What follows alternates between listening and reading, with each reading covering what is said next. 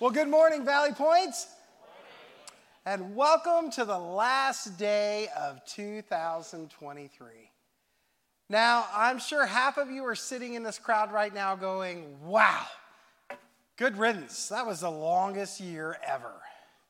And probably the other half in the room are going, where did 2023 go? That's kind of where I am. It's like, where did it go? It just seems like we were just back in January, but, but here we are. Uh, my name is Matthew Haney, and like Mike, Pastor Mike shared, uh, I'm one of the pastors here at Valley Point, and we're just excited that you guys came out to join us on this last day of the year. You know, I love that opening video because it really kind of points out where a lot of us find ourselves when we get to the end of a year. We start reviewing all those things that happened in the previous years or in the last year. What were those headlines, those stories that, that went on over the course of the last year?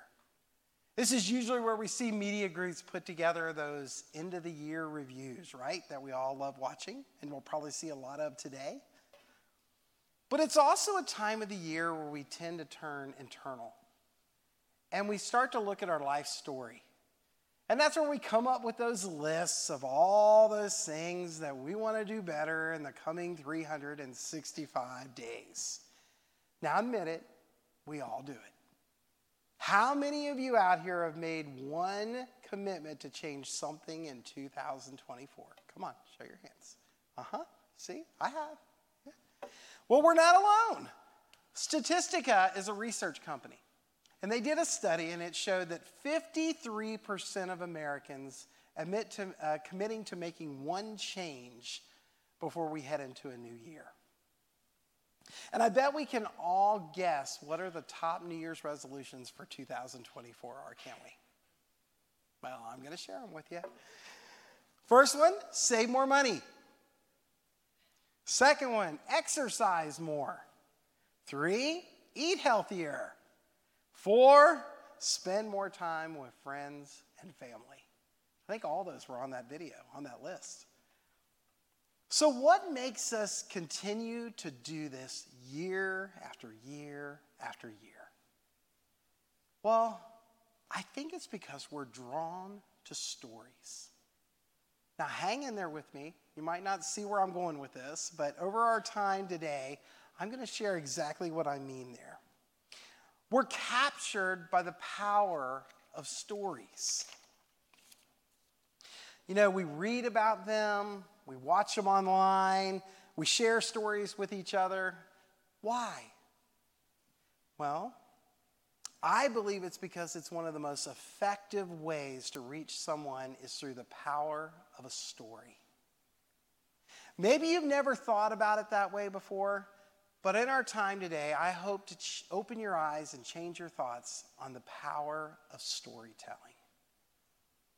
You know, last week during the Christmas Eve services, I got to share the greatest story ever told with you. And it was the story of the birth of our Savior, Jesus.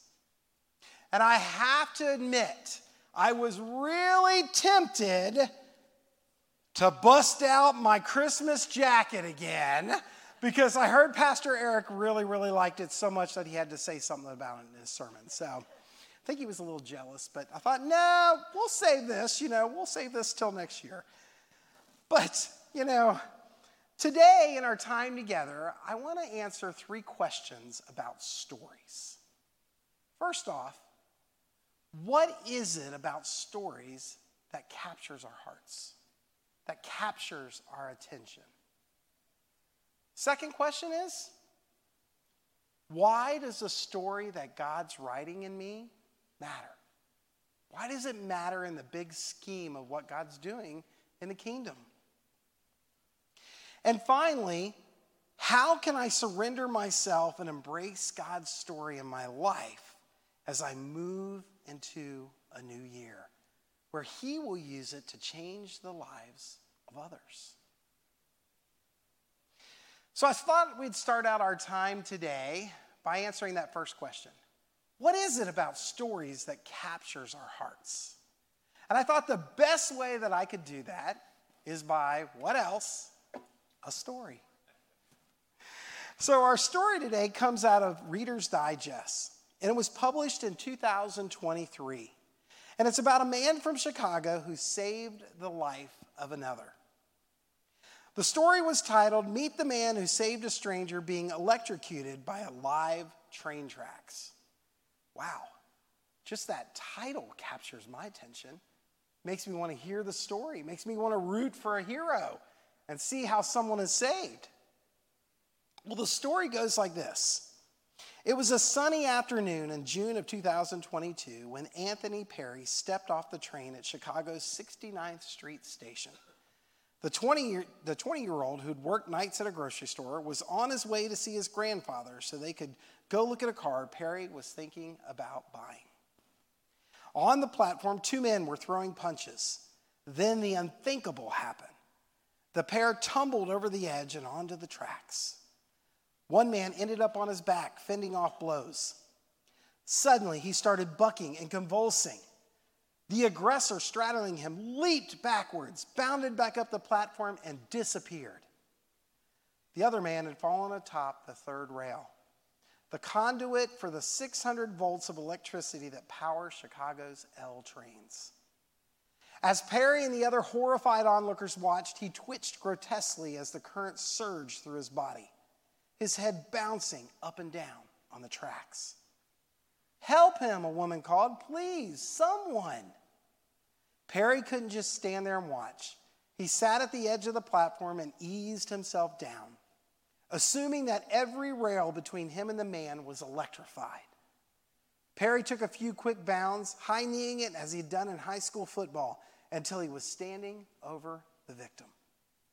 The guy looked dead, his body still thrashing rhythmically as electricity pulsed, his head banging against a steel rail. Perry wondered how he was going to escape the situation he had just put himself in. Now straddling a deadly rail, about to lay hands on a body coursing with electricity. The train he had just gotten off was idling, thankfully. But had the conductor seen him? Was the train about to start back up again? Putting his trust in God, Perry reached down and grasped the victim's wrists.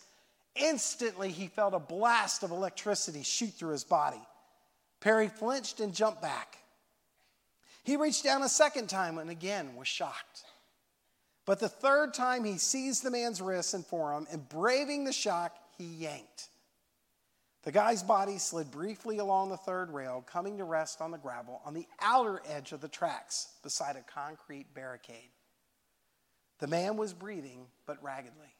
Something wasn't right. Give him chest compressions, yelled a woman on the platform, yelling scrub or wearing scrubs. Perry was no expert, but for a few moments he worked on the man's heart until the victim began convulsing.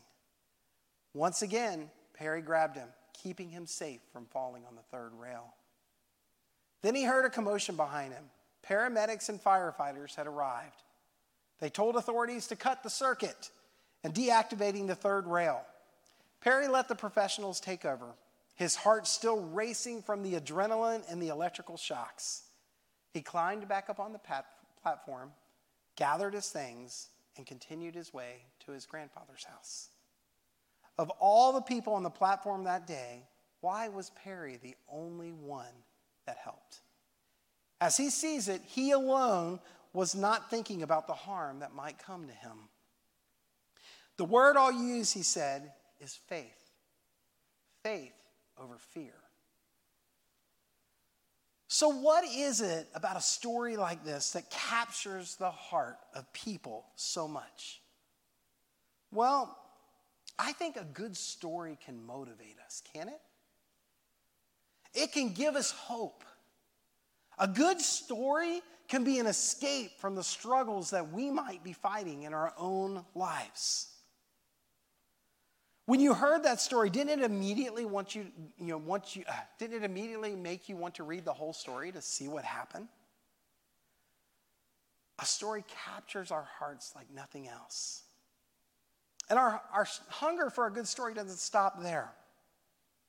In 2022, the New York Times did a survey on how many books Americans read in a year. And I want to show you this because this one kind of shocked me. I thought I'd give you a visual on this. So just going to get my little stack of books out here. All right. I'm going to pile these up right here. See if it surprises you a little bit.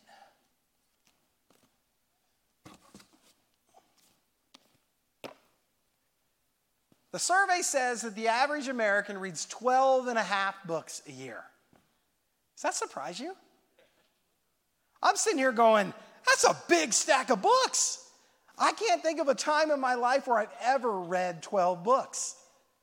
But obviously, since it's an average, there are those out, you that, out there that read more than 12 books, like Pastor Eric. He probably reads 20.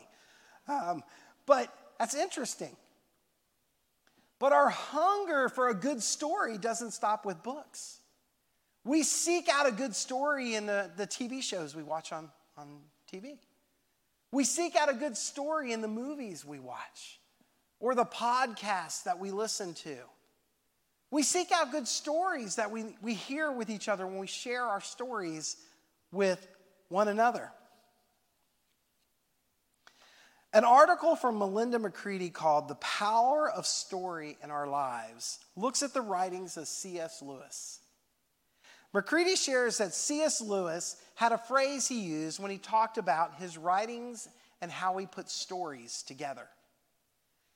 He said that he wanted to sneak past our watchful dragons to be able to hit us in the heart with a story sneaking right past our logic so that we don't have an argument that arises in us when we hear a story. McCready goes on to share that there are notable parallels between this style of storytelling and biblical teachings. When Jesus taught, he didn't usually give us a list of things to do, did he? He was usually just sharing a story. And if you want to touch someone's heart or share Christ with them, this is one of the most effective ways you could ever, ever do it. So, if we know why stories are such a powerful tool to reach other people, what can we learn from them in God's Word? Well, first, we need to remember that the Bible is not just a bunch of stories for us to read. It's not about a list that we need to put together of things that we have to do. It is a compilation of God's amazing story and what He has done.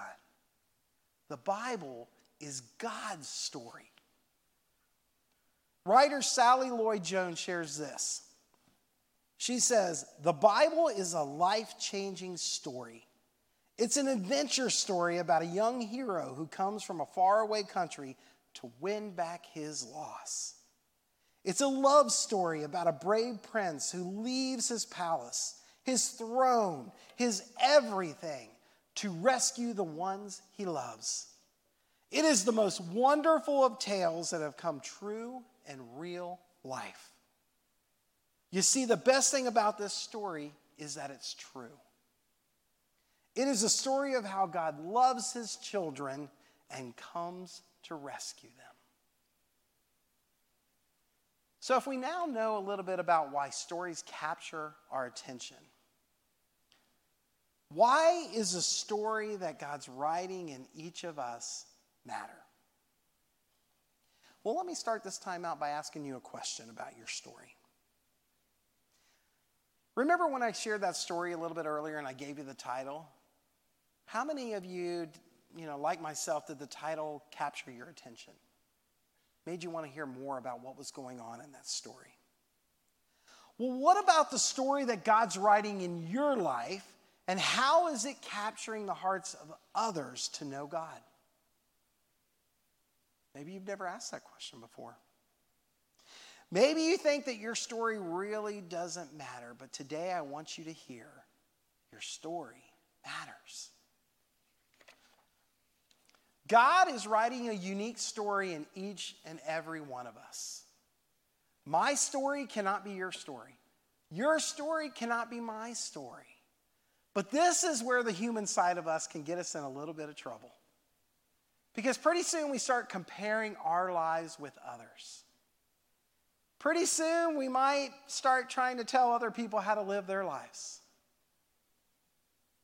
How many of us in this, in, our, in this room here today have ever had somebody try to tell them what they should or shouldn't do in their lives? Yeah? Okay, now here's a harder question. How many of you in this room think that you can write a better story for someone's, someone else's life and you're trying to tell them how to live their life? Yeah. Those are the things that can trip us up. Before we know it, we become so consumed by trying to please ourselves or please others on what we think they want us to do that we become disconnected from the story that God is writing in our lives. Let me share a little example of this. Uh, many, many years ago, I felt God gave me a story that I was supposed to share, a book that I was supposed to write. And this story was about a broken down knight, kind of medieval story. And the knight had given up on life. And one day, hordes of enemies, darkness comes into the land. And during this same time, a white knight shows up on a white horse and comes to our broken down knight and takes him on a quest to round up a group of other knights who each one possess a certain skill that our knight needs to be able to learn to defeat the darkness. And only after our knight learns all of these skills and commits to the full teachings of the white knight will he learn how to defeat the enemy. And in the story, the way God had given it to me was each of these knights that are, are you know, knight goes on and, and goes on this quest to find possess actually a gift of the Spirit, one of the fruits of the Spirit. And so it was a powerful story that God gave me that really ties together with what, what God is doing in our lives. And I got about six chapters into that, and life started to creep back in again. I went from writing all the time to once a week, mm, then it was every other week, then it was once a month. And pretty soon I put the project on hold. And I've never finished that book. It is something that I, I'm now feeling excited to go back and do. But that's what happens to us, isn't it? We can go through seasons where we feel so connected to God, we feel close to Him. But if we don't commit to keeping that time a priority, life creeps back in. And before we know it, we're busy doing the things we want to do, or maybe work takes over, or you know, there's all kinds of things that can creep back in in our lives and keep us separated from God. But we need to make time with a father a priority. We need to be obedient to the story that God is writing in us. Why? Because your story matters. Why does it matter? Because scripture tells us that your story matters. Jesus was a master storyteller. But sometimes it wasn't the story that he was telling that made the biggest impact. It was the life change that happened in people after they heard the story that really connected people to the kingdom. Go ahead and open your Bibles right now if you want. We're going to look at an example of this in Mark 5, verses 11 through 13.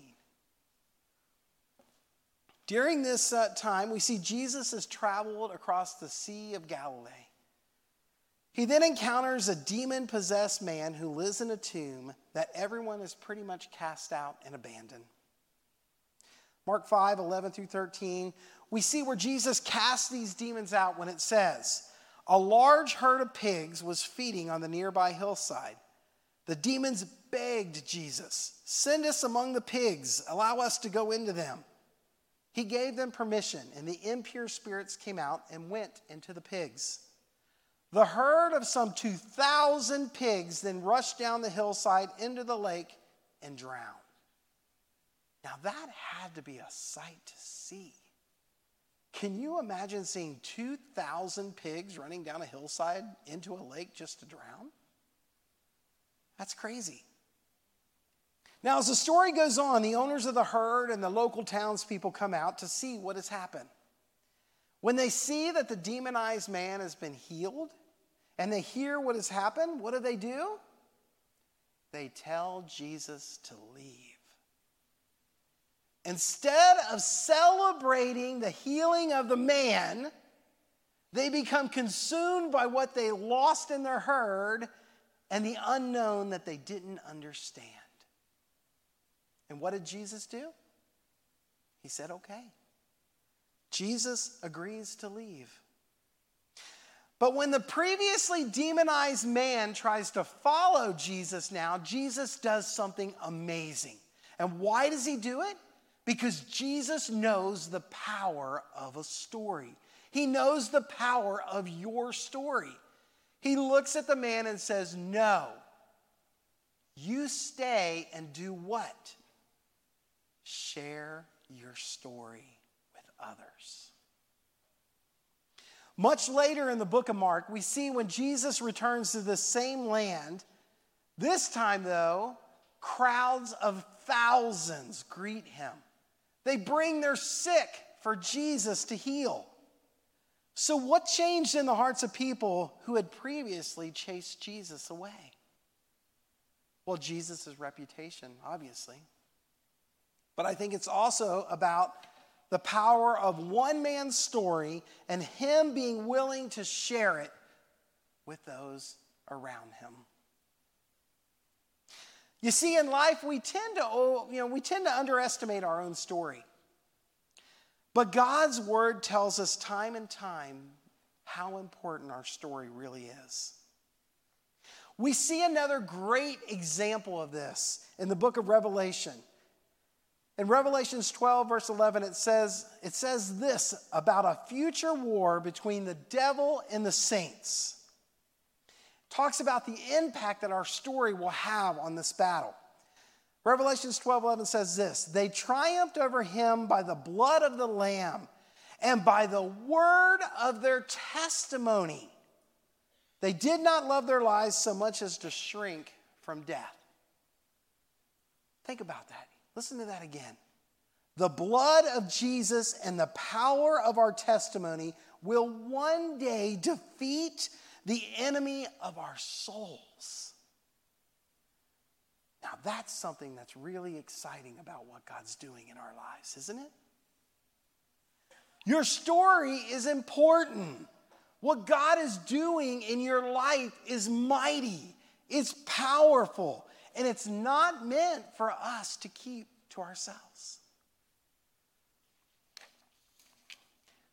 So, if we know that our story is important, we know that God is writing a unique story in each of us. As we look to move into 2024, how can we learn to truly embrace the story that God's writing in us? How can we truly embrace the story and allow Him to use that to not only change our lives, but the lives of others?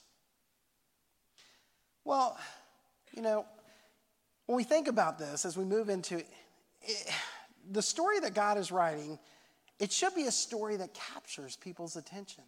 It shouldn't be about us claiming the glory, it should be about giving God the glory and what He's doing in and through our lives. Matthew 5, verses 14 through 16 says this And people, don't hold a light under a bowl. They put it on a lampstand so that the light shines on all the people in the house. In the same way, you should be a light for other people. Live so that they will see the good things you do and will praise your Father in heaven. Now, notice what that scripture doesn't say. It doesn't say, let other people see the good things you do and give you a pat on the back. No. We give God the glory by how He's working in our lives and how we give Him that glory every day in the things we do. If we're going to embrace the story that God's writing in us, though, we need to be willing to embrace the whole story. You know, in life, we tend to want to only share the positive sides and hold back the places where maybe we fall short. We want to share the good, not the bad, right? But When we only tell half the story, we tend to make ourselves out to be the hero. But when we tell the whole story, we make God out to be the hero. Because God completes our lives. He is always the light that points us in the right direction. Pastor Steve Eli shares this about when people only want to tell half the story.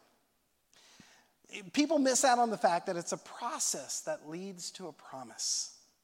We need to quit looking for the quick fixes in our lives and commit to obedience in God and what He wants to do in and through our lives.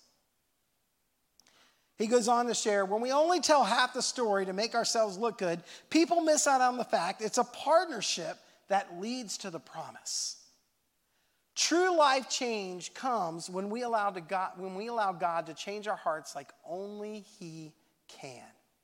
And then we commit to changing our actions. I love that. Listen to that again. Allow God to change our hearts, and then we commit to changing our actions. Now, that's life change worth changing in 2024, isn't it? The story of Paul in Scripture is a great example of this. And I want to share that with you right now. 1 Timothy 1, verses 12 through 17, we're hearing about, hearing from Paul. Listen to what he says. He says, I thank Jesus Christ our Lord, who has strengthened me, because he considered me faithful, putting me into service even though I was formerly a blasphemer and a persecutor and a violent aggressor. Yet I was shown mercy because I acted ignorantly in unbelief. And the grace of our Lord was more than abundant with the faith and love which are found in Jesus Christ. It is a trustworthy statement deserving full acceptance that Christ Jesus came into the world to save sinners, among whom I am foremost of all. Yet for this reason, I found mercy, so that in me as the foremost, Jesus Christ might demonstrate his perfect patience as an example for those who would believe in him for eternal life. Now to the King eternal, immortal, invisible, the only God, be honor and glory forever and ever. Amen.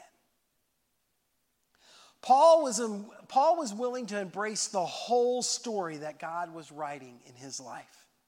It would have been so easy for Paul just to share his stories about his time with Jesus, wouldn't it? But in this scripture, we see where Paul freely admits his mistakes that he was a blasphemer, that he was a persecutor and a violent aggressor.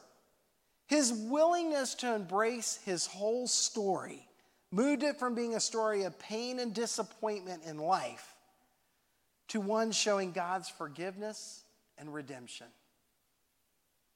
He allowed God to change his heart like only God. And Paul committed to changing his actions. And the lives of thousands then and continuing today continue to be changed for the kingdom. So, as I get ready to wrap up today, and we start thinking about how can 2024 be different? Some of us in this room right now maybe are sitting here going, I don't really have a relationship with Jesus yet. I don't know what that's all about. And that's okay. Some of you maybe are sitting in here and you're still kind of pondering in your mind about whether your story really matters. Or maybe some of you are sitting in here and you feel close to God, but you're not share, you're not sure how to share what God's doing in your lives with others. What I'd like to do in just this last bit of time together that we have, I'd like to give you some practical tips that'll help get you connected, I hope, to the story that God is writing in your life. First and foremost, as we move into 2024, commit to pray.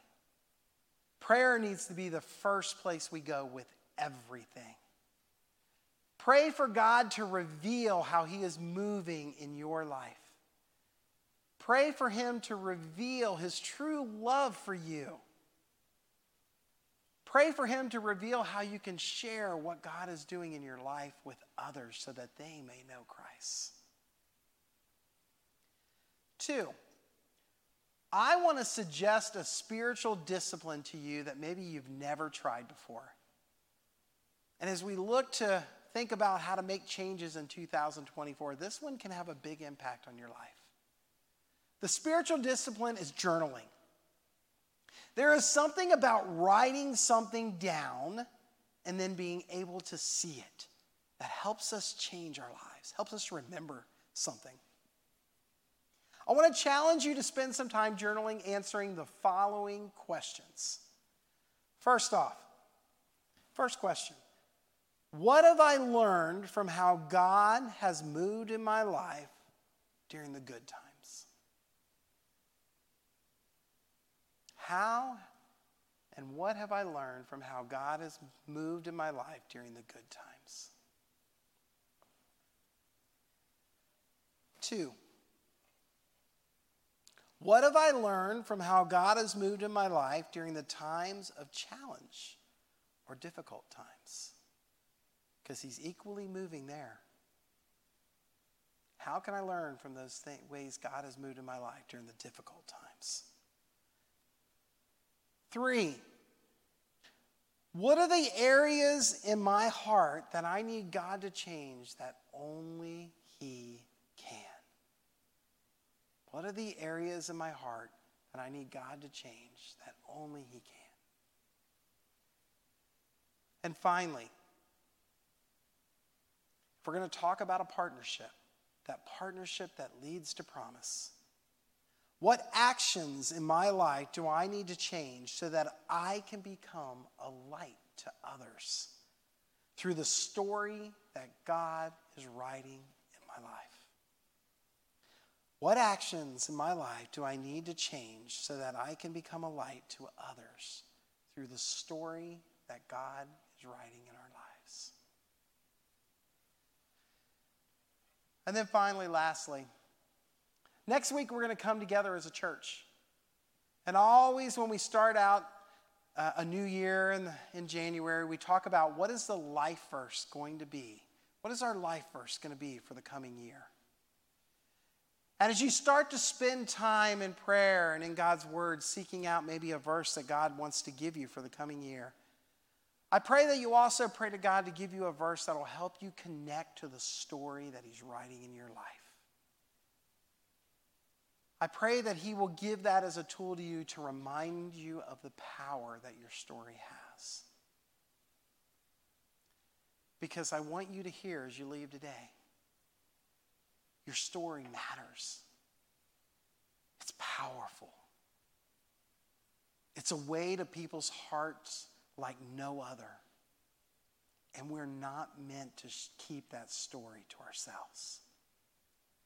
Let's share what God's doing in our lives. Let's be a light to others so that they can know God maybe for the first times in their lives.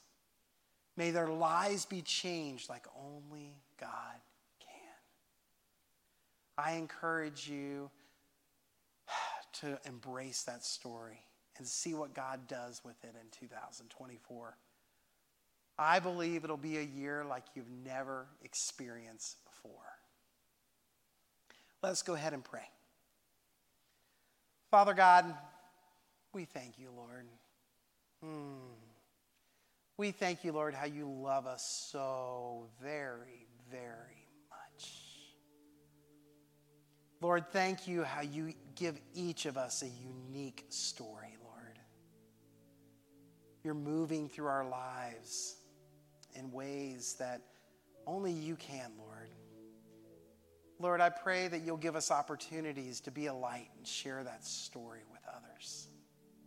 May the lives of others be forever changed, not by what we say, Lord, but by what you're doing through our lives, Lord by the story that you're writing in our lives.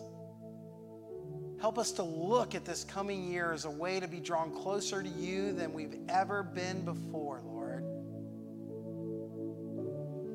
We pray that you will move through us, through our church, through our community, Lord, in bigger and more powerful ways. Because we need more of you, Lord. We want more want to be connected to that story. We want to share it with others. Thank you, Lord. We love you now. As we close out this year, we thank you for the blessings of this year. And we look forward to where you lead us next in the coming year. In Jesus' name.